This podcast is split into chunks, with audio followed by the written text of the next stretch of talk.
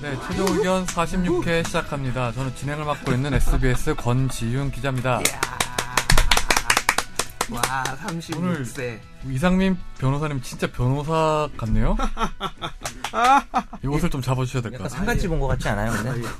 수트 수트. 수트, 예, 자켓을 까먹고 안 입고 와가지고요, 예. 육개장 언제 나와요? 육개장님 빨리 드릴게요. 배고프신가 봐요. 아니 근데 오늘은 왜 상가집 정장을 같아요, 입으셨어요? 아, 그, 이쪽 15층에서 궁금한 이야기 Y 인터뷰를 좀 하고 오. 오느라고요. Y. WHY, Y. 와이파이. 이 자리가 무슨 자리인지 아십니까? 이부 자리? 이건 뭐니 김현우 선생님께서 이 자리에 궁뎅이를 붙이셨던 자리입니다. 그런 자리에 앉아 어쩌다는 있네요. 거예요, 그래서. 얹혀가려고 하셨네요. 지금 뭐예요 지금? 지금? 같은 자리에 엮기. 야구 선수야? 우리에겐 정현석 변호사가 있잖아요. 그래도 뭔 소리야? 네. 정 아, 변호사님 나 너무 기쁜 댓글을 봤어요. 제가 여태까지 봤던 댓글 중에 가장 신나는 댓글이었어요. 뭐예요? 내가 이승훈 PD, 정현석 변호사, 그다음 누군지 모르겠어요. 누 까먹었어요. 누구가 아닌 그다음에 숀 숀이라고 아, 하죠? 현 선생님. 예, 숀 선생 때문에 팟빵을 가입하다니. 음, 난 그 댓글이 야 나 그 위에 되게 유명한 사람 써준다고 써준 거 아니에요? 세 개가? 음, 그럼 저, 저를 지금 이승훈 피자 반열에 올려준 거 아니에요? 물론 저 때문에 가입했다는 결론은 아니지만 근데 그 가입이 그냥 너무 짜증나서 한번 어떻게 얘기하는지 들어보려고 가입할 수도 있는 거죠. 아, 아, 짜증나는 사람 세 명. 이승훈을 생각하면 약간 그런 것 같기도 하고. 그렇다기보다는 그 세 명을 반열이라고 생각하는 것 자체가 너무 슬프네요. 아, 슬프다. 밖에 나가면 아무도 모를 텐데. 아니 근데 정 변호사님 인기 많잖아요. 아, 그 저는 정 전혀- 변호사님 사진 찍어서 그때 누가 올려놓지 않았어요? 무슨 저기 광고 사진 같은 거. 제가 남인 척해서 올렸을 수도 있죠. 소름. 쇼- 쇼니고 뭐고 다 본인이야. 아, 뭔가 슬프네요, 예. 이 YSDJ 뒤에 서경영 써있는 느낌이. 나를 직접 칭찬하는 댓글은 그냥 그분이 좀 특이한 분인가 보다 이렇게 생각했는데 세 명을 언급하며 그 사람들이 아닌 쇼는 누구예요? 그 사람이 되게 뭐 재밌었나 보죠. 그분 때문에 가입하다니 그 댓글이 제가 그때 본 댓글 중에 가장 뿌듯했어요. 김선재 아나운서도 최근에 아주 기뻐하는 댓글 있지 않았어요? 어, 칭찬. 네, 이선재로 올라온 것 같은데. 뭐 좀, 어, 제가 살짝살짝 오류가 있지만. 네, 읽어보세요. 권지훈 기자님이 호스트가 된 이후 이상민 변호사님이 새로 가세한 이 느낀 점 1번 이선재 아나운서는 의외로 뜬금없어 보이는 질문을 던짐과 동시에 두 변호사를 당황시키는 아마도 판례가 없고 사건 판단에 어려운 크리티컬한 질문을 잘한다. 어, 두 번째로. 좋아, 좋아, 좋아. 틀린 말 아니에요. 두 번째로 소시적 드라마 마지막 승부의 이상한 느낌의 이본 빠바밤, 로 접했던 빰, 쿨하고 빰, 어. 빰, 멋지고 할 말은 해야 하는 여성상 보여준다. 소녀 같은 권준 아나운서와 다르게 마지막 순간 이상. 아, 그 매니저로 나오는 그거. 남성 특유의 개드립도 거침없이 받아들이고 받아친다 멋져요. 2번 정 변호사님은 후배가 들어온 뒤로 메인 주제나 사전 준비가 필요해 보이는 준비는 이 변호사님께 떠넘기고 드립에 전념한다. 뭐 최근 하들은 그래도 정 변호사님 좀 준비해는 것 같지만 크. 음. 김선재 아나운서는 되게 정확하게- 좋은가 봐요, 그게. 정확하게 아, 보시면 뭐 진짜 제 얘기 해주면 좋죠. 예쁘다 이런 거보다 그런 지금 같은 말이 더 좋지 않아요? 아 예쁜 건 많이 받았잖아요 이때. 예, 아, 생방송이네. 진짜 진짜 역할 쌍욕을 많이 어, 죄송합니다. 사과드려요. 예, 예, 예. 사과 방송. 네. 아니 이런 되게 열심히 들은 것 같다는 느낌 받긴 했어요. 아, 그치. 왜냐면은 그러니까, 그러니까 어. 처음부터 끝까지 듣지 않고서는 알 수 없는 내용이긴 하잖아요. 근데 김선재 아나운서가 네. 되게 전혀 생각하지 못한 날카로운 질문을 하긴 해요. 그러니까 예. 생각 안 해서 그래요. 생각 안 하면 할 수 있어요. 질문 중 예. 질문 중. 오늘 질문 보 정 변호사님이 또 줄무지하신 그 퀴즈가 있지 않아요? 그 질문이 하신 발음을 정확히 준비하신. 아, 준비하신 예. 예, 퀴즈부터 오늘 먼저 하고 갈까요? 청취자 퀴즈 하나 낼 테니까요. 지금 네. 오, 오늘 라이브가 이렇게 막 길게 되진 않을 수 있죠. 네, 네. 그래서 답을 아시는 분은 빨리 댓글을 네. 어, 택시 기사가 승객을 태웠어요. 가고 있는데 승객이 얼마 안 가서 그냥 내리고 싶었나 봐요. 그래서 요금도 안 내고 한 1, 2분 가다가 에이 지금 차가 이제 서 있었죠. 막혀 가지고. 3차선이긴 했습니다. 근데 내려주려고 한 건 아니에요. 음, 어, 이게 정황상 이렇게 인도에 많이 붙었거나 뭐 정차 깜빡이 켰으면 모를까 누가 봐도 내려주려고 한 건 아니죠. 요금도 안 내고 문을 확 열고 나가다가 뒤에서 오는 오토바이가 받아가지고 오토바이도 부서지고 승객도 다쳤어요. 오토바이가 부서지면서 그 파손된 조각이 막 흩어지진 않았어요. 여기까지가 이제 정황인데 택시 기사가 그냥 뭐 저런 인간이 다니면서 그냥 가버린 거예요. 이 사람 다쳤는데 다친 것도 음. 알고 이랬을 때 택시 기사의 죄는 무엇일까요? 객관식입니다. 어, 막 머리 막 돌리는 소리가 들려요. 맞춰보려고. 아니 아니. 틀리면 너는 이상한 거예요. 네, 아니, 아니 하도 잘 되게 맞춰서. 재밌어가지고 예. 어. 예, 말씀을 이렇게 그럼 뭐 답이 어떻게 되는데요, 전? 1번. 네. 아, 보기가. 아 보기. 보기. 답은 이제 좀 이따 공개할 네, 맞아요. 테니까. 3번, 3번, 3번. 아, 나는 오번 오번 오번. 동고동락인가요? 안 듣고, 안 방송에서 듣고. 이렇게 되지. 어, 안 듣고, 안 듣고. 그래. 1번은 소위 말하는 뺑소니죄라고 해서 특가법상 도주 차량 운전죄라는 게 있습니다. 뺑소니죄. 음, 2번은 사고 후 미조치죄. 음, 3번은 무죄. 음. 4번은 어김없이 등장하지만 내가 더 많이 사랑한 죄. 되게 좋아하네. 그거 저 되게 좋아하네. 깔때그 홍기 좋아하네. 홍기랑 저랑 같이 좀 깔아주세요. 혼자 하니까 좀 썰렁하네. 싫대요, 예지 PD가. 연석 반 홍기 반으로 크기 비슷하게 좀 5대5로 해가지고 깔아주세요. 4번 선제의 변신은 무죄. 아, 그게 사, 그럼 5번이지. 아 5번? 오번, 아, 오번. 죄송합니다. 여기 드립이 더 생각이 안 나요. 다시 한번 그럼 네. 6번 끝까지 들으세요. 권지훈 오늘 특히 꾀죄죄. 죄송합니다. 예. 그냥 해봤어요. 어쨌든 본질은 아 문제를요. 아 그 사실관계를 다시 다 얘기하러 빨리 얘기할게요. 택시 기사가 승객을 태우는데 승객이 타자마자 몇 분 내에 에이 무슨 도- 요금도 안 내고 내리려는데 뒤에 오던 오토바이가 받아서 승객이 다쳤고요. 오토바이도 부서졌습니다. 그런데 오토바이가 부서지면서 파손된 것들이 막 바닥에 깔리고 이런 정도는 아닌데 다친 것과 오토바이가 부서진 걸 확인한 택시 기사가 그냥 정차하지 않고 운전해서 가버렸을 때 택시 기사의 죄명은 네. 1번 도주 차량 운전죄 뺑소니범, 2번 사고 후 미조치죄라는 게 있습니다. 네. 그다음에 3번 무죄. 4번 내가 더 많이 사랑한 죄. 그다음에 5번 선제 변신은 무죄. 끝까지 할 그, 거야. 선제 변신은 무죄. 6번 권지훈 올다 깨지제. 7번 이상민의 변신은 유죄. 이렇게 해 가지고. 이, 이주희님이 노잼죄래, 노잼죄. 정말 댓글 없는데 굳이 그런 댓글이 달리네요. 노잼죄. 네, 죄송합니다. 네, 그럼 지금 맞춰야 근데- 되는 거예요? 아, 문제는 재밌죠? 이걸 의- 문제가 의미가 문제가 의미가 있는 거지. 재밌죠? 네. 자기가 해놓고. 제가 웃기려고 한 게 아니에요. 여러분, 제가 웃기려고 한 건 아닙니다. 너무 진지하면 사람 나가니까 한 거예요. 네. 그럼 뭐 지금부터 우리 맞추면 8번 되는 아니요. 아재. 어, 뭐라고요? 아니요, 다음 주에 공개한다는 거 아니에요? 아, 정답은 이제 방송 후반에 말미에 청취자 네. 사연 끝나고 라이브 방송 종료 직전에 공개하겠습니다. 어. 팟캐스트로 어. 음. 들으세요. 아무도 궁금하지 않겠지만 라이브 끝날 때 제가 공개. 네, 그러면 아, 우리 팟캐스트로? 청취자 사연을 먼저 하고 난 다음에 그 거에 대해서 답을 얘기할까요, 그러면요? 아니면 잠깐 이렇게 합시다. 네. 당신들 생각을 들어봅시다. 음. 그거 잠깐 듣고. 와. 자, 이상민 변호사님은 그렇고 예, 얘 틀릴지도 몰라. 저도 몰라요. 저도 틀지 몰라요. 변호사님 뭐 아, 마지막에 마지막에 2번일 어. 것 같아요. 이번에 이번 뭐 사고 미적 네. 뭔가 참신해 보여서 그냥 고른 거 아니, 아니야? 아니요. 왠지 네, 1번은 왠지 아닐 뺑소니 아닌 것 거고. 같아서 네, 낸 것 같고. 뺑소니는 아닌 것 같고. 왜 나- 얘가 친, 얘, 항상 반전에 반전 있잖아. 아니, 얘가 친 게 아니잖아요. 그래도 뺑소니인가요? 뺑소니라는 게 자기가 치고 가고 도망가는 게 뺑소니 아닌가요? 대답해주기 싫어요. 아, 제, 제 생각이, 네, 제 네. 생각은. 그 2번, 그 3, 무죄는 아닐 것 같아요. 너무 그렇게 해서 가버렸는데 네. 꾀죄죄는 그래서 아닌 것 같나요? 네. 깨끗해요, 이분. 아, 되게. 네. 항상 그럼 우리 깨끗해져서. 권 기자는 어떻게 생각해요? 저는요. 음, 무죄 아니면 음. 무죄일 것 같긴 한데요. 사고 미조치? 2번? 제 말 듣고 설득당하신 아니 거예요, 아니요. 음, 지금. 그냥 아니, 사고 미조치가 그냥 본인이 사고를 내고 미조치를 하는 게 사고 미조치를 알고 있었는데 이게 본인 사고가 아니라 이게 자기가 사고를 낸 게 아니니까 그럼 무죄 아닌가 싶기도 하고 음. 일단 저는 3번에 걸게요 그러면요. 청취자 사연으로 넘어가시죠. 네. 정답은 아, 팟캐스트에서 들으세요. 정답은.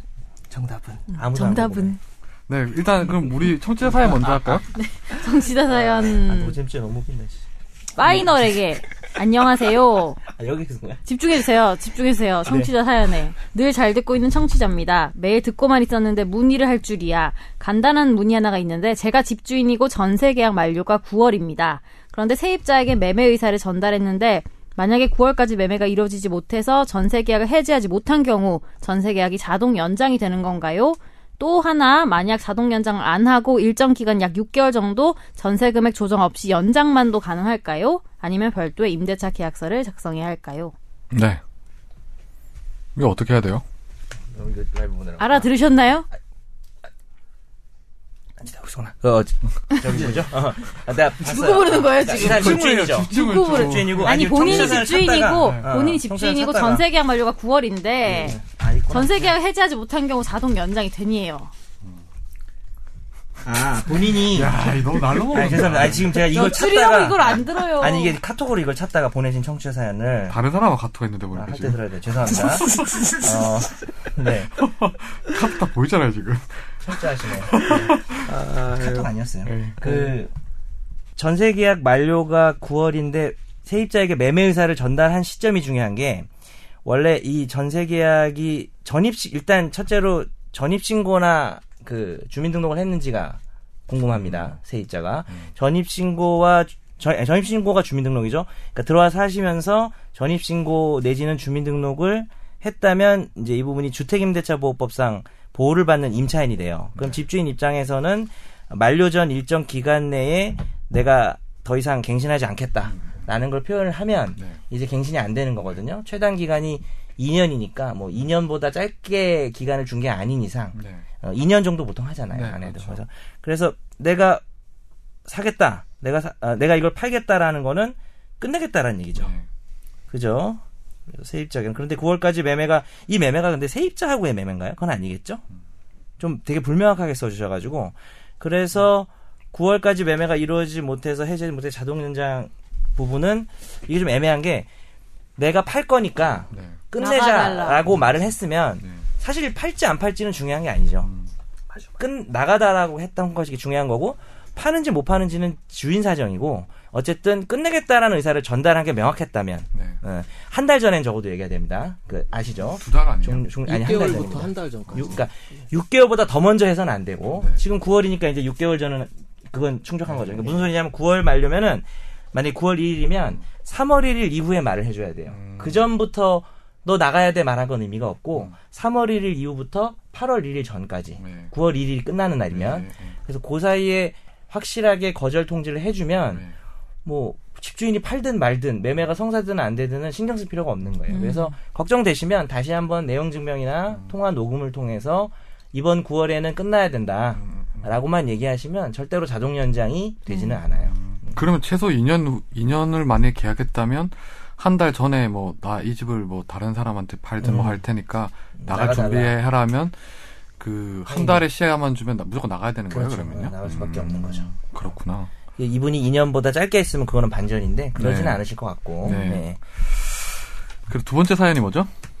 두 번째 사연은요. 네. 최종 의견이 힘내시라고 오랜만에 로그인 해봅니다. 항상 좋은 방송 잘 듣고 있습니다. 자주 가는 커뮤니티에서 일전에 사법연수원에서의 공부량에 대한 글을 봤는데 댓글 중에 재학 중 40패스 CPA 취득하신 분이 나름 자신 있다고 생각했는데 연수원 공부는 감당이 안 된다 했던 것도 봤고 또 어떤 글에서는 허리 높이만큼 책을 주는데 2년 동안 보는 게 아니라 한 학기에 볼 책이고 시험 볼 때 판례 범위는 광복 이후부터 현재까지 모든 판례가 시험 범위였다고 우스갯소리로 연수원 강사님께 술자리에서 투정을 부리니까 자기 튼 일제 시대의 판례까지 봤다고 했는데 사실인가요? 아니면 당초에 사법 연수원에서 공부량은 어느 정도인가요? 그 생활이 궁금하시대요. 이건 개인차가 있는 거 아니에요? 많은 게 인차가 있죠. 왜 날 보면서 왜날 보면서 개인차를 강조해? 개인차를 둘 수 있는 거죠. 네. 옛날에 좀 재밌었다 그래야 되나? 에피- 에피소드 중에 하나가 우리가 조별로 생활하거든요. 연수원에서. 연- 조가 한 20명 정도 되고 그러면 조가 세 개 모여서 반이고 한 반의 교수님이 세분이 이제 조를 담당해요. 근데 연수원을 다니면은 반 정도는 사회인이기 때문에 무슨 모임이나 이런 것들도 하면서 공부할 때는 완전 고시생 혹은 고시생보다 더 심하게 공부를 해야 되는 그런 상황이잖아요. 근데 조끼리 이렇게 좀 친하게 지내고 이렇게 하는데 그 조의 한 여성분이 그 그런 사람이 있었어요. 교수님이 호출했다. 네. 어, 어디서 보기로 했다라는 식으로 계속 애들한테 단체 문자를 보내는 거예요. 아, 진짜로. 가보면 그런데 그게 어- 가- 거짓말인 거지. 자기만 공부하려고. 뭐야. 뻥이 네, 아니고 진짜로. 비트의 고소영이 아, 옛, 아, 매- 비트의 고소영이 그랬나? 고소영이 공부 안 해, 자기 해놓고 안 했다 그러고. 친구들 야구장 가게 하고 본인은 공부하고 그러는 거. 진짜 진짜 근데- 비트 나오는 거 보니까 연식이 나온다. 나는 세제 얘기하는 줄 알았어. 비틀어가지고. 근데, 때가 쏙. 아, 근데, 어쨌든, 이게, 남들 몰래 공부하고, 공부하고, 공부 안 한 척 하는 수준이 아니라, 남들을, 뺑이를 돌리는 거예요. 음, 남들 근데 해를 이게 가하면서 도대체 음. 어떻게 된 거지, 애들이 하다가, 드디어 그 범행이 모두 발각이 돼가지고, 그 친구는 어떻게 됐어요? 지도교수가 불러가지고, 너는 성적이 어떻게 나오든 애가, 안 되겠다. 절대로 너는 그러니까. 인간 안 시킨다. 어, 음. 인간 안 시킨다 이런 얘기를 했다는 어, 얘기가 있어요. 그 로펌 아시는 같아요. 건 아니에요? 로펌 갔어요. 제 로펌. 기는 너도 들었지. 저는 알죠. 아, 아는 분이야? 아는 분이죠. 진짜? 저희 기수는 아닌데 아는 어, 예. 분이. 우리 우리보다 위니까 내가 들었을 거 아니야 그 예. 전설을. 근데 많이 위는 아니지. 많이 위는 아니고. 아, 근데 음, 변호- 너랑 나랑 변호사님은- 다르구나. 그렇게 문자 보내서 가면 직접 있을 진짜 있을 것 같아요. 네. 되게 먼저 와 있어요. 친해가지고. 야왜 안 마시고 있냐 이러면서. 제가 연수원 들어갈 때 사법시험 성적이 높다는 걸 여러 번 얘기했잖아요. 네. 거의 기록적이었어요. 그 들어올 때 성적과 나올 때 성적이 그렇게 차이 나는 사람이 없었어요. 전체 중에 그래가지고 근데 어차피 인간 할 때는 1학년 때 성적만 주로 보는 거 아니에요? 2학년 때 성적까지인가? 주로 판사는 1학년 네. 성적이 중요하고 검사는 2학년 성적이 주- 중요하고요. 그러니까요. 그 판례 범위 이거는 저는 아무것도 안 사실이에요. 중요하고요. 네. 광복 이후부터 현재까지. 그러니까 원론적으로는 사실이 맞죠. 원론적으로는 뭐 광복 이후에 모든 판례가 맞긴 한데, 근데 뭐 공부를 거기까지 얼마나 하느냐에 그렇죠. 예, 저거고. 그러니까 수능도 비슷하잖아요. 자기가 문제집 뭐 10권 풀고 싶으면 이만큼 늘어나는 거고, 두 권 풀면 요만큼 하는 것이고. 그 차이인 것 같아요. 그럼 요만큼 한 사람. 아, 저는 그 부분은 공부를 안 해서 잘 모르겠어요. 요만큼도 안 했어. 저는 연수원은 지정석이 있거든요. 그 선택 과목은 그냥 딱 교수가 보면 그냥 이름을 정확히 알고 맨날 걔는 거기 앉는 거예요. 그러니까 우리 반에서 하는 수업이 있고 반끼리 합쳐서 대형 강의실에서 하는 선택 과목 수업이 있는데 자기 지정석에서 아 이런 얘기까지 되나? 계속 엎드려 자는 사람이 진짜 100명 중에 나 하나 있었던 거예요. 왜냐면 거기서 그렇게 엎드려 자는 일은 없거든요. 이런 거 의뢰인이 들어도 돼요? 듣지 마세요. 그리고 또 아 이 에피소드 막 생각나네 갑자기. 듣고 있는데 듣지 네. 말래. 누가 그런 얘기를 했어요. 우리가 이것도 약간 대학이랑 비슷하잖아요. 리포트가 있단 음. 말이에요. 언제까지 과제를 제출해라 그러면 한 반이 70명 좀 넘는데 그 시안에까지 안 내는 사람이 한 명도 없는 반은 진짜 지구상에서 정말 이런 집단이 음. 클래스가 있나. 그러니까 보통 그러면 이제 좀 늦어질 수 있는 거잖아요. 근데 단 한 명도 늦지 않고 다 낸다. 너무 숨 막힌다. 이런 얘기를 제가 들었죠. 근데 실제 그렇더라고요. 그래서 음. 그래서 제가 잘 안 맞으셨어요? 그래서 지- 제가 약간 숨 쉴 공간을 만들어 놨어요. 늦게 근데 내서 약간 다들 한다면 하는 사람들이겠죠, 뭐. 그쵸. 그렇죠. 예. 다들 스타일들이. 끝까지 한다고 안 했어요. 아, 그니까 의지를 가지면 하지만 의지를 안 가죠. 정말 되게 포장자 열심히. 의지 안 가진 사람. 정말 너무나 정말 아니 정 변호사님도 되게 잘하실 잘하셨을 거예요. 그래도 아니 아니 그냥 겸손의 말이 아니고 진짜 있는 그대로 얘기한 거예요. 네, 그런 것 같아요. 네. 우리 빨리 그 답 알려주셔야죠 이제. 답. 아 예. 답이요? 네. 네. 답은 둥둥둥둥둥 대충 방향 비슷하게 가셨어요. 그리고 정답자가 있습니다 우리 중에 누구예요? 반 아까 좀 고민을 했기 때문에 어, 최근에 있었던 판결이고 무죄가 나왔고요. 진짜요? 모든 뺑소니범이나 사고 미조 아, 일단 뺑소니범은 과실 자기 과실이 있어야 자기 과실로 다친 사람을 놓고 가야 어, 이것도 이제 차문을 열다가 나니까 이차와 관련된 교통사고는 맞아요. 근데 여러 가지 정황을 봤을 때 그 사람이 그 내릴 걸 예상을 못해서 다쳤을 때 그 옛날에 그런 얘기 한 적 있는데 길 가다가 누가 다쳐서 쓰러져 있을 때 그 사람을 그냥 지나쳤을 때 우리나라는 무죄잖아요. 그쵸 착한 사람 아, 말이야. 어, 별로 없죠. 그쵸. 네. 그 사람은 자기 같이 여행 가던 사람이 다쳤으면은 뭐 어떤 구조할 의무가 있지만 지나가다 저 사람 피 흘리고 있는데 오피잘 흘리네 이러고 지나가면 무죄라는 게 우리나라 법이고 그거하고 비슷한 거죠. 자기에 의해서 다친 게 아니니까 내비두고 가도 아무 문제가 안 되고 그다음에 이때 그런데 오토바이 같은 게 파편이 막 날려 있으면 어 그래도 관련된 사고니까 이 조- 정차를 해서 왜냐하면 뒷 차량이 위험해질 수 있잖아요. 그 사고 후 조치를 해줘야 되는 의무가 있는데 이것 이 경우에 이제 파, 파편이 날린 것도 아니어서 아. 그 부분도 무죄. 그럼 그래서- 검찰이 기소할 때 적용 법전은 사고 미조치였던 거예요? 아니요, 뺑소니였어요. 아예. 아. 아. 예 뺑소니였는데 근데 검찰이 봤을 때는 검찰이 그렇게 잘못했다기보다는 이 택시 기사가 과실이 있다고 보인 거죠. 음. 어, 왜냐하면은 막지 내려 않았으니까. 내려주려고 했다면 만약에 아, 아저씨 나 이거 내리려고 했네. 아 그럼 거- 그냥 거기서 내려요. 예를 들어서 그래가지고 내린 거면 내리라고 내린 거니까 그때 무조건 택시 기사 과실이 있거든요.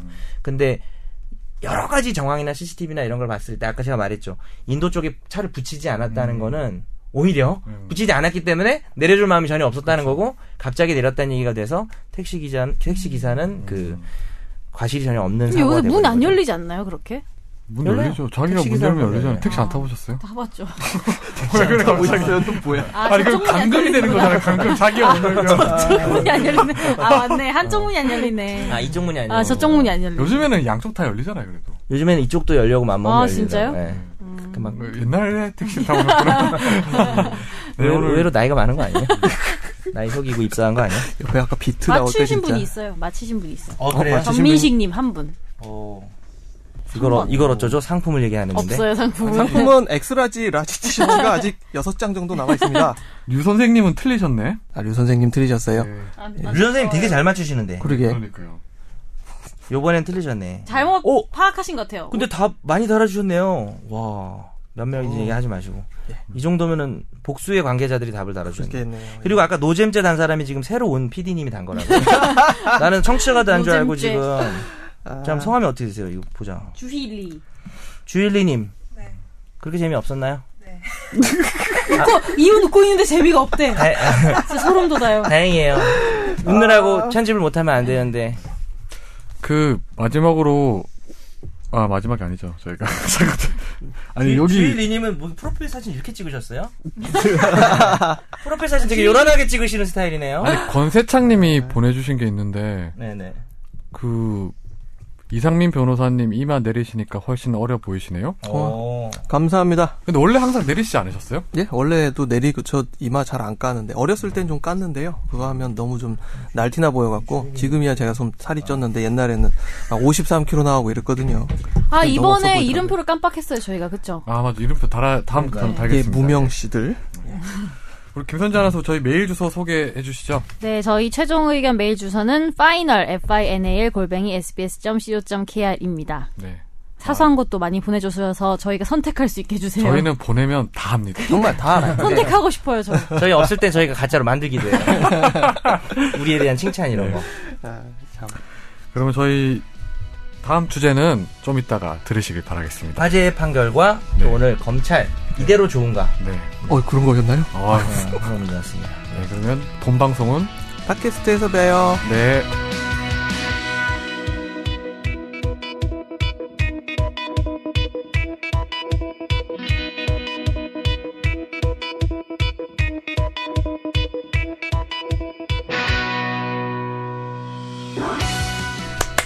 네, 우리 오늘 심층적으로 다뤄봐야 될 주제가 있죠. 심층 주제. 심층 주제. 힘주가 네. 아니 상민이가 간다. 간다! 간다! 어딜 승민이가 간다! 어딜 가? 집에.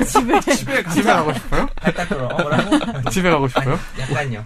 우린 같은 곳으로 가야 있다가 신촌으로. 그 최근에 이제 아주 뜨겁게 이슈가 되고 아, 있는 심층 할 게 너무 많아요. 네, 예. 진경준 검사장 뜨거, 뜨거, 뜨- 네. 관련된 어떤 검찰의 현재 모습에 아. 대해서 저희가 이제 얘기를 나눠볼까 하는데 상황 설명 좀 해주시죠, 기자님.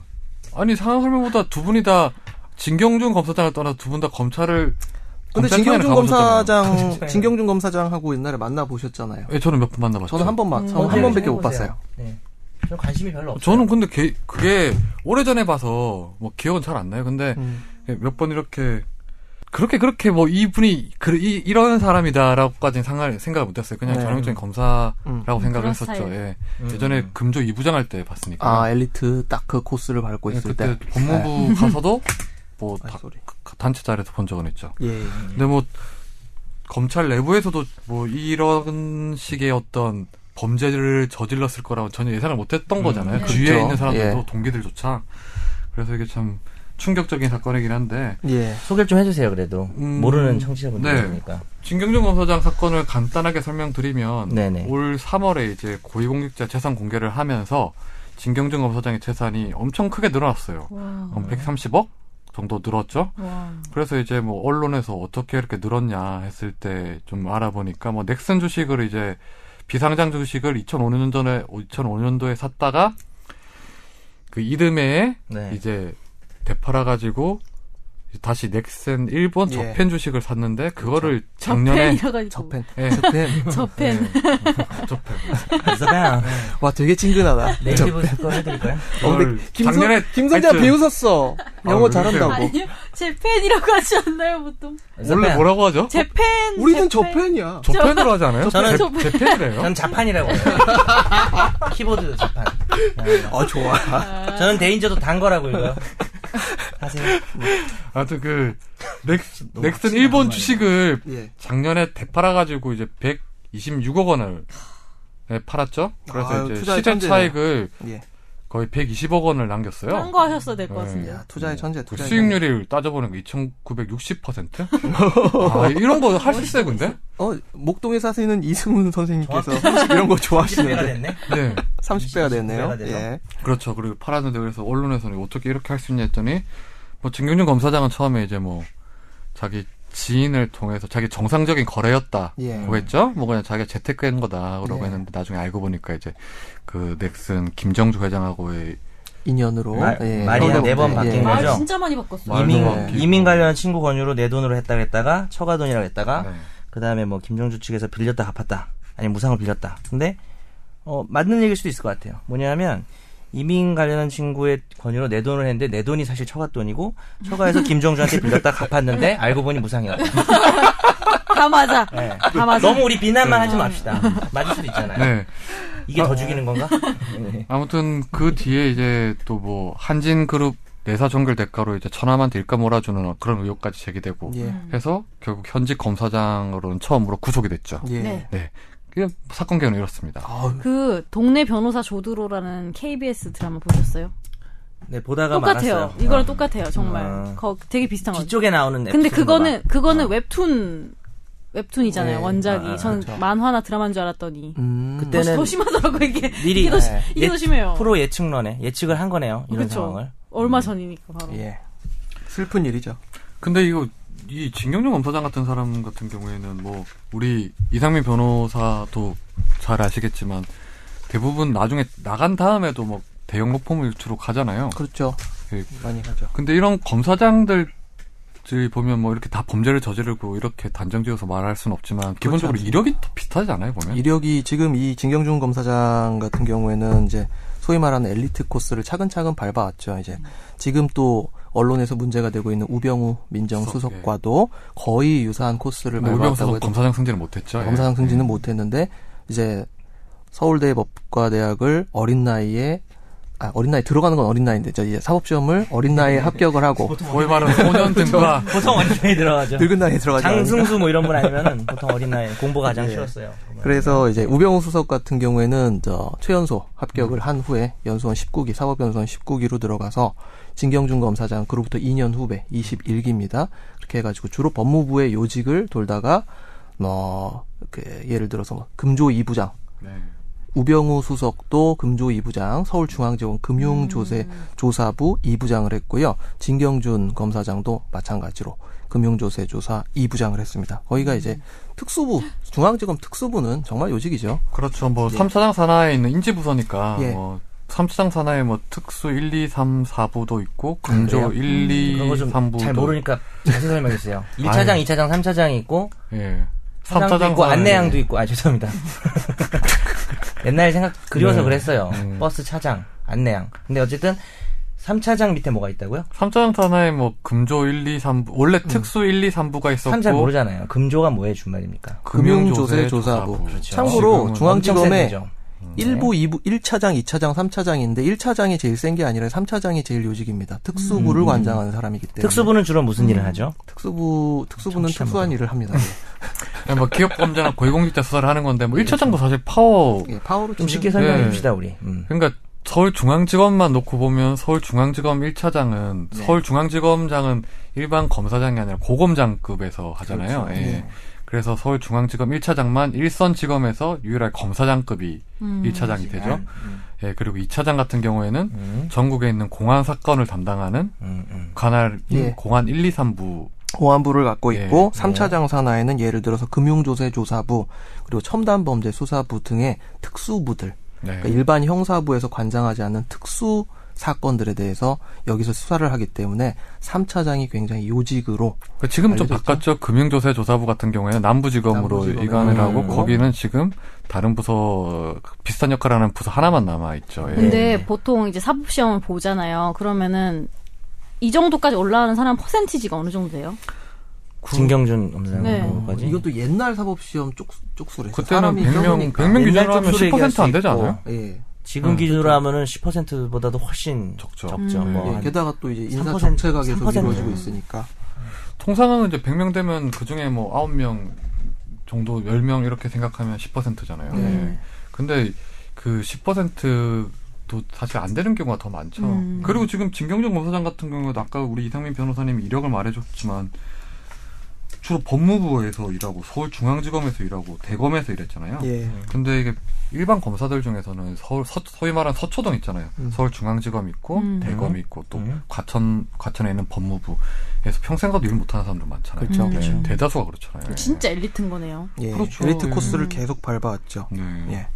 그러다 그런데 지금 참고로 이것도 좀 말씀을 드리면 이러한 사실관계가 138억 원 뭐 이런 사실관계가 제대로 처음에 밝혀지지 않은 이유는 이 넥슨 주식이 우리나라에 상장된 주식이 아니에요. 이게 넥슨 저펜 주식이었는데 자- 저펜. 자펜 예, 넥슨 자판 재팬으로 하세요. 재팬. 재펜으로 하자.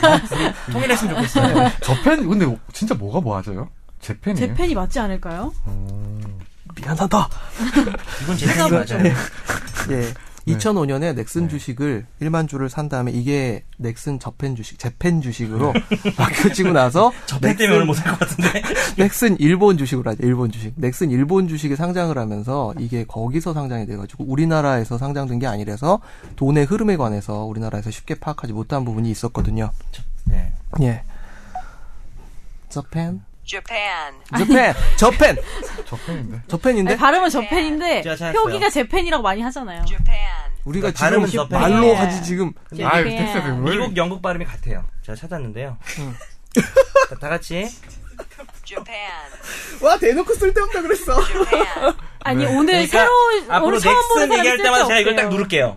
저팬 부분에서 아이, 자신 없으시면 아무튼 계속 하던 얘기 하시죠. 예. 예. 이런 식으로 하- 네네. 근데 이게 비상장 주식 둘 다 비상장 주식이었던 거죠? 예. 아 그러니까- 넥슨 그 네. Japan. 주식이요. 아, 네. 나중 나중에 상장이 되고 나서 이제 네네네. 예.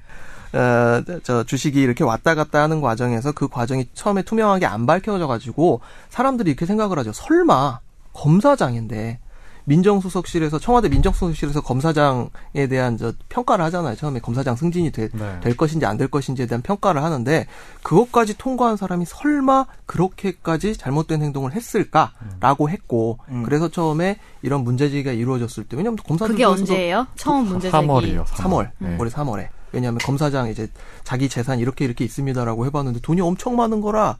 근데 그게 이 사람이 음. 근데 주식이 그 전에는 예. 전혀 그런 걸 몰랐던 거예요. 왜냐하면 공, 그 검사장이 될 때 음, 음. 이제 고위공직자가 돼서 이제 재산 공개를 해야 돼요. 공직자 네, 재산 네, 네. 등록법에 따라서. 근데 검사장을 이제 재작년에 작년이죠. 작년 초에 됐으니까 올해 처음 공개를 한 거였던 거죠. 네. 그런데 이제 결정적으로 이제 저는 정확하게 기억나요. 3월 달에 이거를 공개되고 난 다음에 언론에서 바로 의혹 제기를 했었어요. 음. 그래서 너무 이제 많이. 네. 물어봤어요, 제가 그냥. 요. 심심해서 좀, 비록 법제를 나갔지 물어봤었는데, 그 검사들, 법무부나 검사들이 뭐 엄청 어떻게 그런 걸로 언론에 의혹 제기를 할 수 있냐. 음, 그랬거든요. 예. 어이, 제, 그럼 검사들은 재택하면 안 되냐 이러는데, 네. 아니 이게, 누가 봐도 합리적 의심할 수 있는 것더라고요, 제가 봐도. 이거 어떻게 검사, 그 음, 검사장이라는 그렇죠. 사람이, 차라리 금액이 네. 매우 낮은 비리의 의혹이 있을 때는 이 정도 위치에 있는 사람은 사실 뭐 1, 2억 받자고 자기 그 모든 걸 잃어버릴 수가 없어서 그렇죠. 그런 비리는 저지르지 않는데 오히려 금액이 클수록 의심해봐야 될 아, 것 그 같아요. 금액을 가능한 떠나서 얘기인 거예요. 음. 넥슨 주식이라는 게 비상장 알아보, 그뭐 당연히 물어봤, 물어봤던 넥슨 주식이라고 하니까, 네. 네. 이게 비상장이었는데 어떻게 취득했는지 당연히 의심스럽잖아요. 음. 일반 사람들이 보기에는 그 공방의 비상장 주식이라고 상식이죠, 하니까. 사실. 네. 근데 뭐 그거 뭐 김정주하고 내가 뭐 음. 서울대 동기니 뭐 이렇게 원래 친한 사이였느니 예. 저쪽에서 이렇게 투자 제의가 들어와서 했다는 둥 이제 이런 얘기가 또 나오고 나니까 그러니까 엄두라도 보호를 했었어요. 네. 예. 법무부랑 음. 검찰에서. 그럴 수 예. 있지. 야 검사가 재테크를 하는 게 뭐가 잘못이냐. 제대로 된 재테크를 해가지고 야 이거 삼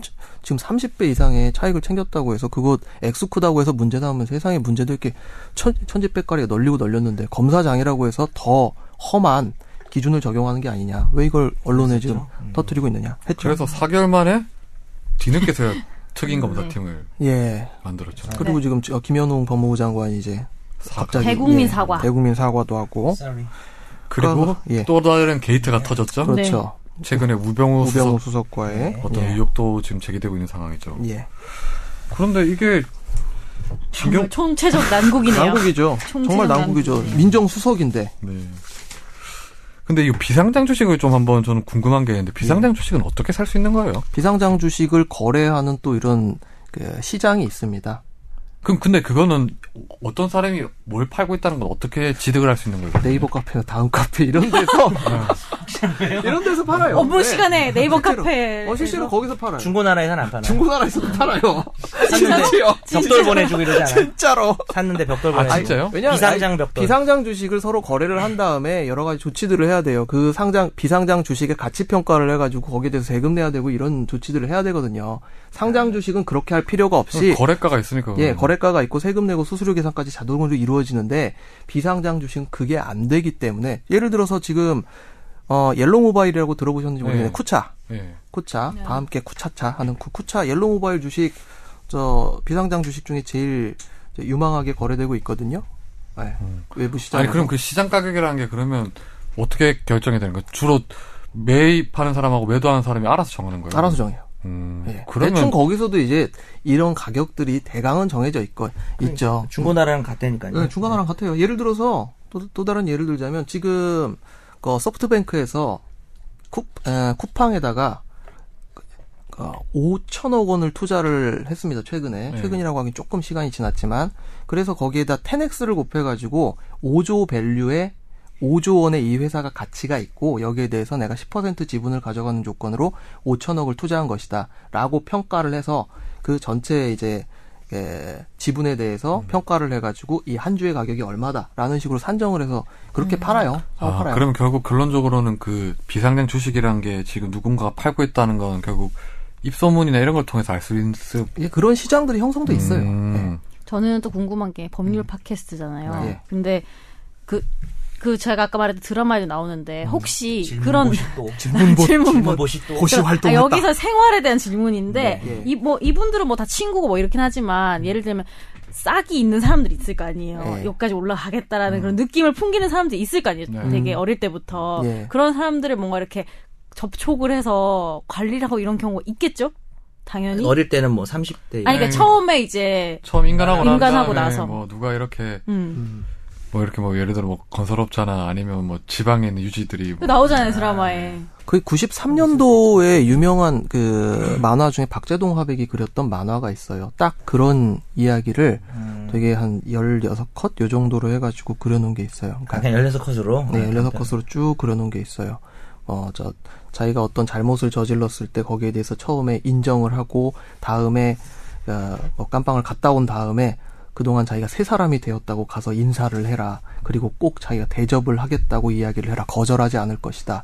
그리고 이후에 뭐, 자, 이렇게 계속 만나면서 형님 아우를 하는 사이가 되어라. 뭐 이런 식으로 되게 지금 말씀하셨던 김선재 아나운서가 이야기했던 그 내용을 되게 좀 험하게 그린 만화가 있어요. 그 93년도 만화인데. 특히 그 선재가 물어본 거- 선재 아나운서 물어본 거는 이제 음. 좀 삭수가 있다 싶으면 미리 그냥 잘 키워놨다가 근데 음. 그렇게 하긴 좀 위험 부담이 있지 않을까? 아니 근데 아마 실제로 작년에도 근데 했었잖아요. 가- 아주 어린 각종- 친구한테 각종 영화에 하기는 다 나오잖아요. 아주 어린 친구한테 하긴 좀 그렇죠. 아니 그렇지 재작년이네. 재작년에 그 재력가 장부 사건도 똑같은 거예요. 않아요? 네. 사실. 중견 정도는 돼야 그런 거죠. 그 거기서 돈을 받았던 검사 같은 경우에도 처음에 이제 남부에서 이제 평검사 때 이제 그 남부 관할의 유명한 재력가를 다 자기 부장을 통해서 만나면서 이제 아, 부장동에서 예, 만날 수 있죠. 이후에 그죠. 이제는 따로 이제 만나면서 관리를 받았다는 거 아니에요? 아니 그, 대- 예. 네. 그 영화나 내부자들인가 거기서 부당거래, 나왔잖아요. 부당거래. 부당거래 음. 나오지. 응. 그러니까 위에 있는 검사가 얘네를 데리고 다니면서 인사시키고 그렇지. 막 이런 장면들 있잖아요. 경, 경찰이 화나면 안 되지. 부당거래. 내가 잘못했네. 거기서 예. 주양 검사 그때 부당거래에서 나온 주양 검사 저 누구죠? 유승범 씨죠. 주프로라는 말이 드디어 영화에 네. 처음 나온 것 같아요. 검사들끼리 서로 프로라고 부르잖아요. 엄청 많이 불어요. 건프로, 이프로. 예. 기자들끼리는 프로 안 쓰나요? 아니 검사들이 기자들을 하고 있을 때도 다 그러니까 프로라고 기자를 하죠. 프로라고 부르죠. 예. 프로- 자기들도 서로 프로라고 원래 왜 프로스큐터죠. 프로스큐터인데 왜 거기서 프로라고 부르는 거예요? 프로스큐터 검사. 줄여서. 근데 이제 몰랐니? 언제부턴가 네. 골프가 아니야 예, 바뀌어서 진짜 프로가 됐어요. 그래서 어 그치 이제 판사들도 근데 약간 그런 것도 있어요. 외부에서 이렇게 있을 때 아 김판사 아니 정검사 이러면 좀 그렇잖아요. 그래서 그냥 프로로 다 법 쪽에서는 변호사들도 그렇게 불러요. 서초동에서 다 그렇게 하더라고요. 예. 네, 그러니까 변호사들도 그렇게 불러요. 나 그냥. 그래서 저한테 그래 전 권아마라고 불러달라 했는데 아마추어 할 때 아마 아 진짜 실제로요 네. 네. 네. 우산을 펴세요. 예 아무튼 뭐 우리 무슨 얘기하다 이렇게 됐지 아, 주양, 주양 얘기다. 네. 거기, 그, 그 영화에서 그런 얘기가 나오거든요. 서로. 어, 금두꺼비 줄 때? 재력가하고 식사를 하다가. 금두꺼비 주는 거. 그렇죠. 거기서 이 아저씨가, 그, 어, 재력가가 주양 검사한테 아 지금 뭐 무슨 당신 지금 이렇게 하면 안 된다라는 식으로 얘기를 하니까 주양 검사가 이게 확 야마가 돌거든요. 그치. 야마가 돌아가지고 겸상을 오래 하더니 지금 뭐 정- 지금 눈에 뵈는 게 없느냐라고 아, 이야기를 하면서 어디 뭐저 일어난. 예, 태성 그룹인가? 뭐 거기 센터를 까줘야 지금 네가 정신을 차리겠느냐 이러면서 이제 하는 장면이 근데 나오죠. 그 정도까지는 지금은 아닌 것 같아요. 좀 영화적인 예, 그건 영화? 너무 아니고 그거 영화입니다. 아니 근데 네. 그러니까 예. 그럴 수 있을 것 같다는 거죠. 뭔가 되게 젊을 때 네. 한번 그렇게 시작하면 어느 순간 시간이 지나면 벗어나기 벗어나로 해도 벗어나기 힘들고 뭔가 이렇게 그런 거 있을 것 같아요. 되게 그런 걸 잘못 배웠다고 하는 거죠. 예. 네. 처음부터 그럴 것 잘못 같아요. 네. 배우면 이제 나중에 되면 뭐 실제 뭐 지금 검 이- 어린 검사들을 만나보면 젊은 검사들 만나면 그렇지 않은 사람이 더 많은 음, 건 네. 확실해요. 근데 음, 음. 다만 이제 뭐 개중에 보면 꼭 잘못 배운 사람들 버릇이 나쁜. 있으니까 그런 사람들은 좀 약 가끔씩 보면 티가 날 때가 있어요 보면 음. 아 저 사람 참 건방진 사람이구나 인간에 대한 예가 없는 사람이구나 느껴질 때가 있어요. 맞습니다. 예. 말을 할 때 들어보면 예를 들어 뭐 기자한테야 뭐 그렇게 함부로 못 하겠지만 이게 대화를 하면서 대화 주제가 예를 들어서 무슨 어떤 공통적인 이슈에 대해서 얘기 얘기를 하게 되면 예. 그 사람들이 근저에 깔린 인식이 나오잖아요. 예. 그렇죠. 근데 그런 인식에 서로 공감대가 되는 사람이 있고 안 되는 사람이 있는데 가끔씩 보면 야 저 사람은 근데 왜 계속 저만 보고 얘기해요? 되게? 아니, 저는 아니. 어때요? 돼지 발언, 개돼지 아, 아니, 발언. 돼지 발언. 그 연석 변호사님은 전혀 안 그렇죠. 더듬지 마. 이씨. 아니 그리고 또 궁금한 거 있어요. 뭐. 질문 봇 질문 보시 또. 검사들 수입이 어떻게 되는지 궁금했어요. 이걸 보면서 음, 검사- 초임 검사 요즘에 실제로 받는 급여는 한 300대나? 다 더, 빼고? 더, 다 빼면 다 빼면, 빼면 300이고 예. 거기서 수당 뭐 이런 명맥으로 수사 뭐 하는 400은 안 될 거예요. 300 조금 300, 400은 절대 안 400 될것 안 되고 돈이 그렇게 월급이 많이 오르진 않아요. 그 공무원 상급 공무원 배우니까 수준이니까, 예. 예. 공무원 치고는 엄청 받는 거죠. 공무원으로 따지면 뭐 검사장보다 음. 로펌 뭐 1년 차가 더 많이 받을 수도 있으니까요. 네. 고검장들 그러니까 예를 들어서 김수남 총장이죠. 김수남 총장이 되기 전에 이제 제가 재산을 봤는데 고검장 때 받는 게 1억 2천 다 합치니까 1억 2천 음. 네. 정도 되는 음. 것 같더라고요. 예. 뭐 돈 보고 사실 할 일은 그렇죠. 아니죠. 명예로 예. 하는 거죠 말 그대로 명예로. 명예와 하는 거죠. 자부심으로 그래서- 하는 일입니다. 음. 아니 어. 좀 사정이 안 좋아서 이러- 이러셨나 했어요. 아니 아니요. 진경준 검사장은 집안이 그렇게 어려운 아, 사람도 아, 그렇진 아니에요. 않아요. 예, 네. 그런 거 아니에요. 있는 죄송합니다. 놈들이 더 아니, 그냥 질문 보시 멍청한 보시 또. 질문했네요. 근데 진경순 검사장이 아까도 잠깐 얘기했지만 뭐 말을 여러 번 바꿨잖아요. 예. 근데 이때 저는 되게 검찰 조직에서 딱 마지막에 거짓말한 게 들통이 완전히 나면서 딱 버리더라고요. 역시 예. 검찰이 검찰은 그게 무서워요 항상. 자기 조직에 누가 될 것 같으면 칼같이 버려요 진짜. 너도 음. 나한테 그럴 거지. 아니 우리 저는 아니, 수정하면서 내가 누가 될 것 같으면. 아니 전혀 안 그래요. 그 지금 전에 이분이 먼저 나갈 수 음, 있어요. 아, 그래. 음. 그러니까 지금 이 정답이네. 예, 문제가 되었던 내가 금액들도 다 이제 전액 환수를 한다라고 아, 해가지고 여러 가지 조치를 취하고 있고 근데 물- 환수가 돼요 이게? 물론 이제 늑장 수사라는 비판을 또 면하기가 어렵고 환수 자체도 될지 안 될지에 대해서도 그러니까 뭘 의문이긴 근거로 한데, 환수를 해요 이거를? 아 즉, 특별법이 법은 있습니다. 예, 있어요. 그때 특별법이- 전두환법이죠. 예. 예. 전두환법 발- 전두환 추징금 때 음, 무슨 네. 공무원 몰수 특례법인가 음. 특별법 하나 만들었는데 근데 이게 저는 궁금한 게 그럼 이게 그 자기가 예를 들어 지금 4억 2,500만 원을 전, 종잣돈으로 지금 120몇 6억 원을 예. 한 거 아니에요? 그럼 그, 그 얻은 수익까지 다 환- 범죄 수익 전에 충분히. 음, 범죄 수익 전에 그럼 그 천암 같은 경우에도 지금 의혹이 제기된 상황이잖아요. 천암이 청소업체를 차려가지고 예. 네. 한 예, 한진에서 밀어주고. 한뭐 음. 실질적인 경영주는 또 진경준 검사장과 그 와이프가 했을 수 있다라는 의혹이 제기되고 그것도 그럼 있는데 가능한 거예요 그러면요? 그것도 좀 법률 구성을 해봐야 될 것 가능, 같긴 한데 가능하신데 예. 그거는 빠져나갈 구멍도 있는 것 같아요. 음. 충분히. 그러면 지금 진경준 검사장이 마지막에 결국 자수서를 써냈긴 했는데 자기가 뭐 처음에 자수서요? 자수서 자수서 자소서. 저는 날 소개합니다. 유복한 집안에서 태어나 뭐 이거 아니에요. 일종의 자기 소개서 같기도 하네요. 그래서 저의 단점은 지나치게 꼼꼼하다는 것입니다. 네. 그게 무슨 단점이야, 이씨. 우리 모르겠어요, 자소서는. 그 김정주랑 관계를 인정하고 이제 4억 2,500만 원도 무상으로 받았다. 예 그런 심지어 사실은. 그것도 자기 돈이 아니었던. 그렇죠. 네. 예. 그게 더 황당한. 그렇죠 그리고 그 천안 명의로 해서 김정주 측으로 넥슨 측으로부터 리스를 공짜로 받았다. 예. 제네시스도 제네시스도 받고 벤츠도 하지만- 받고 대가성은 없다. 뭐 네. 이건데 선물 선물. 이제 뭐 저 프레젠트. 많이 그동안 취재하시면서 보셨겠지만 뇌물죄 수사를 할 때 제일 먼저 하는 얘기가 안 받았다. 가닿았다. 이 가닿다는 이야기가 나오게 되면 그 이외 하는 게 대가성이 없다거든요. 예. 얼마나 잘 알겠어요. 네. 근데 이사님 확실히 법률가 출신이니까 네. 딱 필요한 범위까지만 인정하고 대가성을 부정하는데 이거 대가성을 입증하기 위해서는 뭘 하면 되는 거예요? 뭘 대가성 근데 입증할 거예요. 검찰이 인 특임 잘할 수 검사팀이 있나요? 이걸? 이제 지금 이렇게 꼬리 해놓고 뭐 잘라내기로 마음 먹은 거면요. 검사 조직 무서운 거 그렇죠. 아시잖아요. 어떻게든 찾아내요. 네. 근데 이런 친구 정말 대가성이 없다면은 저도 이런 친구 있었으면 좋겠네요. 아, 좋은 친구죠. 제일 좋은 친구 대가성 없는 친구 그러니까 넥- 대가성 없는 그냥 주는 네, 대가성 친구 없고 부자. 아낌없이 주는 대가성 나무 없고 부자. 부가. 네, 부자 네. 넥슨이 근데 요즘- 정말 예. 변호사님 보시기 어때요? 정말 친구끼리 대가성 없이 이렇게 몇백억을 이렇게 할 수 있게 주- 해주나요? 저는 제 주위 친구 중에는 뭐 이런 이럴 만한 뭐 아니 말이 안 준 되는 것 같은데. 것만 따지면 뭐 4억이니까. 사억을 뭐 사억을 어떻게 아니 줄수 있어요? 그줄 수 없지만요. 제 말은 어, 그러니까 100몇 억을 이게 불리 불려서 불 준 거라고 거 알고 준 아니에요. 거잖아요 그러니까 알 그 정보를 준 거. 우리 김선재 아나운서 친구 중에는 몇 억씩 해준 사람 있어요? 없어요. 있으면 제가 이러고 있겠어요. 그때, 그때 한 음. 200만 원만 빌려 저도 이렇게 불릴 거예요. 한 200만 원도 빌리기 힘들어 요즘에 맞아. 아니 어, 사이버 네. 만 사이버머니도 원대는 안 200만 원 된대. 안 빌려줘. 아시잖아요. 저 돈 빌려주는 거 싫어하시, 근데 싫어하는 거. 어. 90만 원은 빌려주더라 정 변호사님 그럼 선재 아나운서가 100만 원 빌려달라면 빌려줄 거예요? 당연히 빌려주죠 빌려달라는 지난번에, 거예요? 지난번에 5만원 빌려줬어요. 저한테. 5만 원 빌려주고 얼마나 벌- 빌려주는 건 갚아야 되니까 그러니까. 아니, 100만 원도 저는 갚아야지 어지간하면 안 빌리고 빌려도 갚을 거예요. 어. 네. 너는? 지윤이는? 대가성 없이. 저는 뭐 빌려드릴 수 있어요. 지윤이는 한 70? 아저저저저 현재는 100? 신용도가 다른 건가? 이상민 상민이 2000? 이게 뭐죠? 변제 능력이 많은 있다고 거 아니야, 판단해서 맞네요 제가 김선재 아나운서보다 변제 능력이 떨어지는 거예요? 어. 오 어떤 점에서요? 수입만 보는 게 아니라 성격도 보는 거야 개그감, 개그감, 리액션, 리액션감 이런 거. 그리고 내가 선질 더 좋아하니까 너보다 음, 알겠습니다. 30 정도 더 좋아해 네. 요즘 70만 원짜리네요. 2천만 원짜리. 여기는 100만 원짜리. 여기는 좋아하는 게 아니고 이상민은 그냥 변제 자력으로 순수하게 정말 자본주의 사이다 진짜. 얘네 별로 안 좋아해 순수 자력 여기는 좋아하는 걸로 네. 아, 근데 저는 또 마지막으로 궁금한 거 있어요. 네. 아, 이렇게 이정 아, 이 정도까지 오신 분께서 음. 이렇게 좀 허술하지 않아요? 저만 이렇게 너무 약간 좀 되게 생각보다 허술한 것 아, 같아서. 난 되게 철저하다고 생각. 이건 저는 철저했다고 정말 보는데. 아, 철저한 예. 거예요. 예. 왜 철저하죠?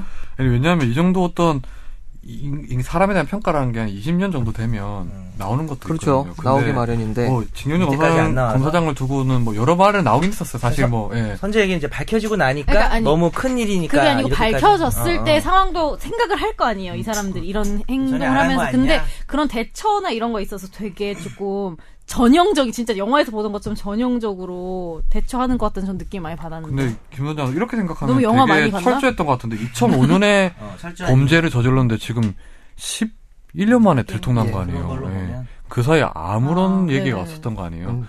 검사들 같은 경우에 매년마다 일반 평검사도 재산 신고를 하잖아요. 재산 예. 신고하죠. 그렇게 하는데 몇 번을 거쳤는데도 한 번도 안 나왔다. 대가성이 없다는 주장을 했나요? 어떻게 된 그러니까 거죠? 제 말이 나중에 들키고 주장을 하는 것에 있어서 뭔가 음, 그러니까 이게 또 이게 걸리게 된 이유가 2015년에 처분을 하면서 결국 시세 차익을 실현하게 된 시점은 2015년이었기 때문에 이때 이제 걸리게 된 것인데 참 이게 저는 스타트업을 하고 있는 입장으로서 되게 이걸 보면서 짜증이 났던 이유가 결국 분노죠, 분노. 그렇죠. 짜증이 넥슨이라는 회사가 지금 굉장히 지금 문제 많습니다. 최근에 저 무슨 서든어택 2도 지금 사실 좀 망조가 들어 있고요. 지금 이런 문제가 제기되면서 또 넥슨 자체 굉장히 여러 가지 문제가 제기되고 있는데 이 넥슨이라는 회사가 커 오기까지 정말 고생한 사람들은 넥슨 회사 커오면서 회사 많이 나갔어요. 그 사람들을 계속 이 뭐 열정페이라면 처음에 열정페이 줘가면서 고생을 시킬 수 있었던 이유는 회사가 나중에 커가지고 그 회사가 만들어진 결과물을 사람들이 나눠서 가져갈 수 있다는 그런 아 주식을 배분받는다. 그렇죠. 스톡옵션, 스톡 네. 주식 매수 선택권을 부여를 해가지고 나중에 갖고 가잖아요. 그런데 이 생판 모르는 검사 아저씨가 회사 돈으로 4억을 갖고 들어와서 이 사람이 저 특수관계인 빼고 2대 주주가 됐어요. 그러니까 이 심지어 회사가, 회사 돈으로. 그렇죠. 회사가 잘 커가지고 남들이 노력해가지고 회사를 잘 키워놨더니 그 과실을 생판 모르는 사람이 와서 다 가져갔어요. 진짜 고생한 사람들은 하나도 못 가져가고 이건 말도 안 되는 짓이거든요. 그리고 김정주 회장이라는 사람이 그동안 굉장히 우리나라 스타트업 그리고 저 게임계에서 되게 여러 가지 일을 실망이 예, 좋은 이야기를 많이 해오시고 좋은 행동을 많이 해오신 분으로 이름이 알려져 있었는데 이 양반이 지금 해온 행동이 사실로 밝혀진다면 그동안 무슨 뭐 기존에 뭐 재벌들이나 이런 쪽에 안 좋은 행태 똑같이 따라하고 있는 것밖에 안 되거든요. 근데 아까 전에 저 주식 말씀하셨는데 김정주 회장이 보니까 그 사업하는 패턴을 보니까 주식에 대해서 되게 엄청나게 관리를 누구한테도 안 주려고 하는 스타일이더라고 보니까 뭐 상장 같은 것도 잘 안 하려고 그러고 근데 이 진경준 사장은 탄 거 보니까 저도 좀 놀랍더라고요. 이거든요. 성장을 안 하는 이유는 뭐 보여주기 보여주지 않기 위해서 이 정도 회사가 1조 원대 회사가 이 보여주지 않기 위해서 하는 경우가 많고요. 예. 네. 그 이상민 변호사님 보시기에 이 예. 검찰이 아까 말씀하셨지만 입증을 할 거다고 했잖아요. 예. 입증하려면 일단 대가성 입증을 해야 되는데 예. 그 포괄적 뇌물죄 얘기가 계속 나오던데 예. 포괄적 뇌물죄라는 게 뭔가요, 근데? 어, 원래 대가 관계를 입증하기가 사실 제일 어려운 일이기도 해요. 그러니까 서로 간에 친분 관계가 있는 관계, 친분 관계가 있어서 나는 이 사람한테 대가성 없이 계속 그동안 증여를 해왔습니다라고 이야기를 하는데, 아, 그것이 아니라 어떤 문제가 되고 있는 지금 검찰에서 문제 삼고 있는 어떠한 액션과, 액션과 이 뇌물로 이야기되고 있는 이 돈 간, 금원 간의 관계에서 일대일 관계가 성립이 안 되더라도 포괄적으로 아구가 맞는다면 여기에 대해서 뇌물죄를 인정할 수 있다라고 하는 이론이고 대법원 판례가 예, 대법원 있죠. 판례가 있죠. 예. 옛날에 전두환 때뭐 그런 또 포괄적 뇌물죄가 적용이 되지 않았나요? 그러니까 소위 말하는 떡값, 예. 떡값이라고 해가지고 명절 뭐 이렇게 명절 비용으로 해가지고 몇 백만 원씩 막 이렇게 공무원한테 주고 이러면은 이게 과연 내가 어떤 뭐 건축 허가를 받기 위해서 이 돈을 그동안 줘왔습니다. 아 그게 아닙니다. 나는 그냥 뭐 명절에 선물로 준 겁니다. 이런 식으로 얘기를 하니까 거기에 대해서 어떻게 처벌할 것인가 문제되는 것이죠. 저는 이번 사건 보면서 뭐 다 이해돼요. 검, 뭐 욕심 많은 사람들도 있을 수 있고 네. 검사들 같은 경우에는 워낙 또 기본적으로 큰 권한을 가지고 있으니까 특권 의식도 있을 테고 기본적으로 또뭐 오만한 변도 있는데 차량 저는 그 리스 받은 거 보고 예. 아니 이 정도 제네시스요? 예. 이거는 본인이 그냥 하면 할 수 있을 텐데 왜 이런 것까지 했을까요? 나는 그러니까요. 정말 지저분하잖아요, 너무. 그렇죠. 옛날에 이제 천성관 지금 김현장에 있죠. 천성관 검찰총장 후보자 사태 때에도 제네시스 승용차 리스 문제가 됐던 것이 기억이 나네요. 그때도 낙마했었죠. 예, 낙마를 하셨고. 하면서 다 모든 게 낙마하면서 이제 의혹을 확인을 안 하고 그냥 음. 예, 끝났죠. 제가 예. 2009년도 2월 24일에 저 천성관 검사장 아저씨와 옆자리에 앉아서 술을 먹었던 기억이 납니다. 아 근데 되게 욕심이 끝도 없다는 게 사실 저희 오늘 녹음하는 날도 그 프로야구 예. 도박 그 터졌잖아요. 네. 예. 근데 그런 거예요. 그러니까 그분들이 되게 연봉이 높잖아요. 음. 사실 그건 아마 그거 뭐 승부 조작 이런 거 받은 돈 되게 미미할 건데 네. 예. 굳이 그걸 왜 하지 이런 생각 하잖아요. 보통 사람 입장에서는. 네. 근데 그냥 욕심이 많 계속 더 커지는 건가? 그럼 가질수록 그 그런 정말 생각도 들고. 옛날에 어른들 욕심이 눈을 가린다는 음. 말이 맞는 것 같아요. 네. 이게 욕심이 너무 커지면 사실 그러니까 눈을 가리는 것 이 사람 같아요. 입장에서는 얼마 안 되는 돈일 수도 있는데 그 자기 돈으로 해도 될 수도 네. 있는데 그거를 굳이 막 다 한다는 게 저도 아유, 하여튼 누가 나 4억, 뭐, 다 4억이요. 무슨 나 40만 원도 안 빌려줘, 이거. 참. 저도 빌- 제가 빌려드릴게요. 그거 120만 원을 불려서 주세요. 저 제가 10만 원 드리면 120배 해주실 네, 수 우리 있어요. 주식 투자 여기 처음 해볼까요? 아. 에라이 나쁜 놈들아! 우리도 변호사 키우기예요. 이 정도면 다 큰 거 아니에요? 그리고 이게 저희가 네. 또 주목해야 되고 이제 계속 관심을 가져야 되는 게 진경준 검사장 예. 개인의 문제라기보다는 이게 어떤 검찰 특유의 조직 문화가 어떤 이런 식으로 진경준 검사장 사태를 만든 거 아닌가 예. 싶어요. 그래서 지금 뭐 여러 검찰개혁 얘기가 나오고 있고 뭐 인사평 인사평가부터 새롭게 한다고 하는데 그 이상민 변호사님 지금 검사들 인사는 검사장 인사는 주로 검사장 인사위원회라는 게 있잖아요 법무부에서 그러니까 검사장은 차관급 인사고 우리나라에서 48자리의 TO가 있는데 이 검사장으로 승진을 하기 위해서는 아까도 잠깐 얘기가 나왔지만 청와대의 인사 검증 시스템에서 OK 사인이 나가야 이 사람이 검사 승진이 가능하거든요.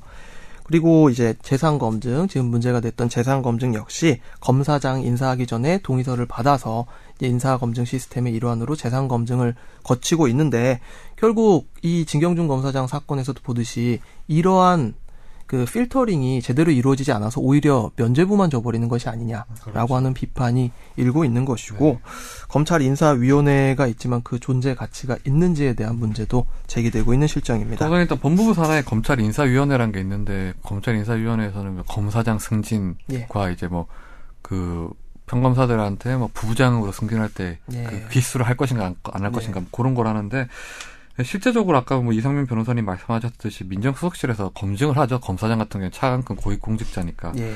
근데 그때 이제 그 필터링 제대로 안 됐던 거죠. 음.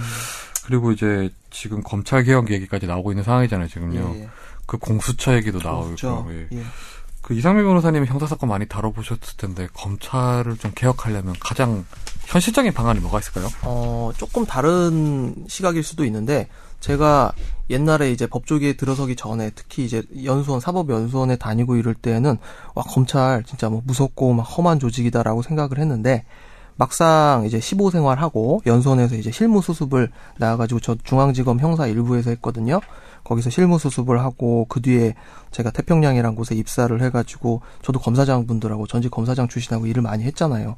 근데 이분들이 나름대로 굉장히 합리성을 갖춘 분들이 많고 이분들 중에 굉장히 검소하게 사시는 분들도 많고 이런 것들을 보면서 아 이분들이 내가 생각했던 그런 좀 그런 분들이 아니구나 어, 본받을 점이 분명히 굉장히 많은 분들이구나라는 생각을 했어요. 그런데 그것과 또 별개로 이 검찰 문화라는 게 있다는 건 부정하기 좀 어려울 것 같아요. 그런 조직 문화, 예, 조직 문화. 뭐 옛날 분들은 정말 뭐, 야, 내가 90년대에는 야, 내가 저 문을 손으로 안 닫고 다녔어 이런 분들 계시거든요. 다 발로 차고 다녔다 이거죠. 음. 뻥뻥 차고 다니고 그때는 뭐 저 잠을 안 재워도 뭐 누가 뭐라 안 했지 뭐 이런 식의 음. 이야기를 하시는 분들도 계셨고 그런 것들을 보면서 검찰 문화 자체가 조금 개선이 되지 않는다면 최근에 이제 그 연수원 사법연수원 41기 네네. 김모 검사 남부지검에서 뭐 자살도 하고 그런 안타까운 사건도 있었지만 그런 것들이 개선이 되기 위해서는 검찰 문화에 예, 개혁뿐만 아니라 외부적인 어떤 액션도 좀 왜 음. 너무 필요하지 그렇죠. 않을까 싶습니다. 폐쇄적이고 모르니까 뭐알 수가 없죠. 되게 워낙 수사한다는 네. 이유로 밀행주의를 강조하다 보니까 네. 이게 문화 내에서도 되게 좀그 폐쇄성이 짙어요 보면 예. 그리고 또 되게 상명하복이란 게 뭐 필요할 수도 있다는 생각은 들긴 해요. 다만 네. 그 그게 되게 왜곡됐다고 보여지더라고요. 그러니까 상명하복에 대해서도 조금 부연을 하자면 예, 검사는 일단 자기 혼자 준 사법기관이라 가지고 어떤 처분을 하면 그 처분이 그대로 효과를 가져요. 그런데 가령 예를 들어서 김선재 아나운서가 뭐 음주운전을 했다. 그런데 서울 남부지방검찰청의 A 검사한테 이렇게 딱 처분을 받았을 땐 이게 벌금형이 나오는데 가령 서울중앙지방검찰청의 권지윤 검사한테 걸리면은 야 이게 막 징역형이 나오더라 이렇게 되면 안 되거든요. 통일적인 권력 행사가 필요하기 때문에 여기 에 대해서 결재를 받아라라는 의미로 이제 뭐 검찰총장을 피라미드형 뭐 제일 위로 해가지고 피라미드형 조직체라고 하는 뭐 검사 동일체의 원칙 그래서 결재권을 바탕으로 한 상명하복형 시스템을 구축, 구축을 해 놓은 거거든요. 근데 그 자체가 잘못된 거라고는 생각하지 않아요. 그렇지만 그게 이제 상명하복이라는 게 갖고 있는 그런 그 나쁜 본질적인 거지. 예 그런 게 있잖아요. 예 그렇죠. 상명하복이 뭐 필요해서 만들어졌던 건데 지금 사실 검사 동일체 조항은 빠졌고 예전까지는 동일 검사 동일체라는 단어가 명칭 적혀 음. 자체가 있었는데 적혀 있었고 빠졌어요. 그렇지만 빠졌어요. 예. 검찰 실무 책에서 로스쿨생들 상대로 이제 강의라는 검찰 실무 책에서는 여전히 검사 동일체의 원칙의 기조가 유지되고 있다고 설시를 하고 있죠. 그게 참, 아무튼 좀, 그게 좀 부작용이 커지면서 이런 문화가 나아진, 만들어진 것 같은데, 이제는 자정작용만으로 하기에는 한계가 분명한 것 같아요. 예, 예. 어떤 외부적인 충격이 필요한 시점인 것 같긴 해요. 네, 오늘 우리 진경준 검사장에 대해서, 그리고 또 검찰에 대해서 얘기를 해봤는데, 김선재 아나운서, 어떤 생각이 드시나요? 진경준 검사장을 보면서. 보셨어요? 봤죠. 저 어. 뉴스 하면서 아, 하긴. 이제 당신 새벽에 참. 뉴스 하니까 네. 라디오 뉴스도 하고 매번 새로운 얘기가 추가되는 걸 보고 어디까지 나올까 이게 좀 궁금하. 더 나올 게 있겠죠 아마 앞으로도 네. 저는 그 어디 신문에 나오긴 했는데 진경준 검사장을 이제 기자들 항상 그런 일 터지면 뻗, 뻗치기를 하잖아요 친구 네. 중에서 근데 누가 뻗치기를 했대요 네. 뻗치기를 해서 집 진경준 어딘데요? 음. 뭐 저기 강남에 어디인 것 같은데 뻗치기를 해서 기자가 진경준 검사장이 나오길래 막 갔대요 나 아닌데. 저 진경준 아니에요 네. 그랬대요 아닌데요. 네. 대한민국 검사장이라는 사람이 아, 그런 재밌네. 아. 식으로 자기를 했다는 거예요 그래서 하, 참 그건 너무 부끄러운 일이죠. 네, 그렇죠. 정말 부끄럽긴 하더라고요 예. 네. 네. 정 정연석 변호사님 부끄럽습니다. 사과하시죠. 네. 네, 마지막으로 우리 김선재 아나운서가 다시 한번 메일 주소 소개해 주시죠. 네, 저희 최종 의견 메일 주소는 최종 할 때 final final 골뱅이 sbs.co.kr인데요.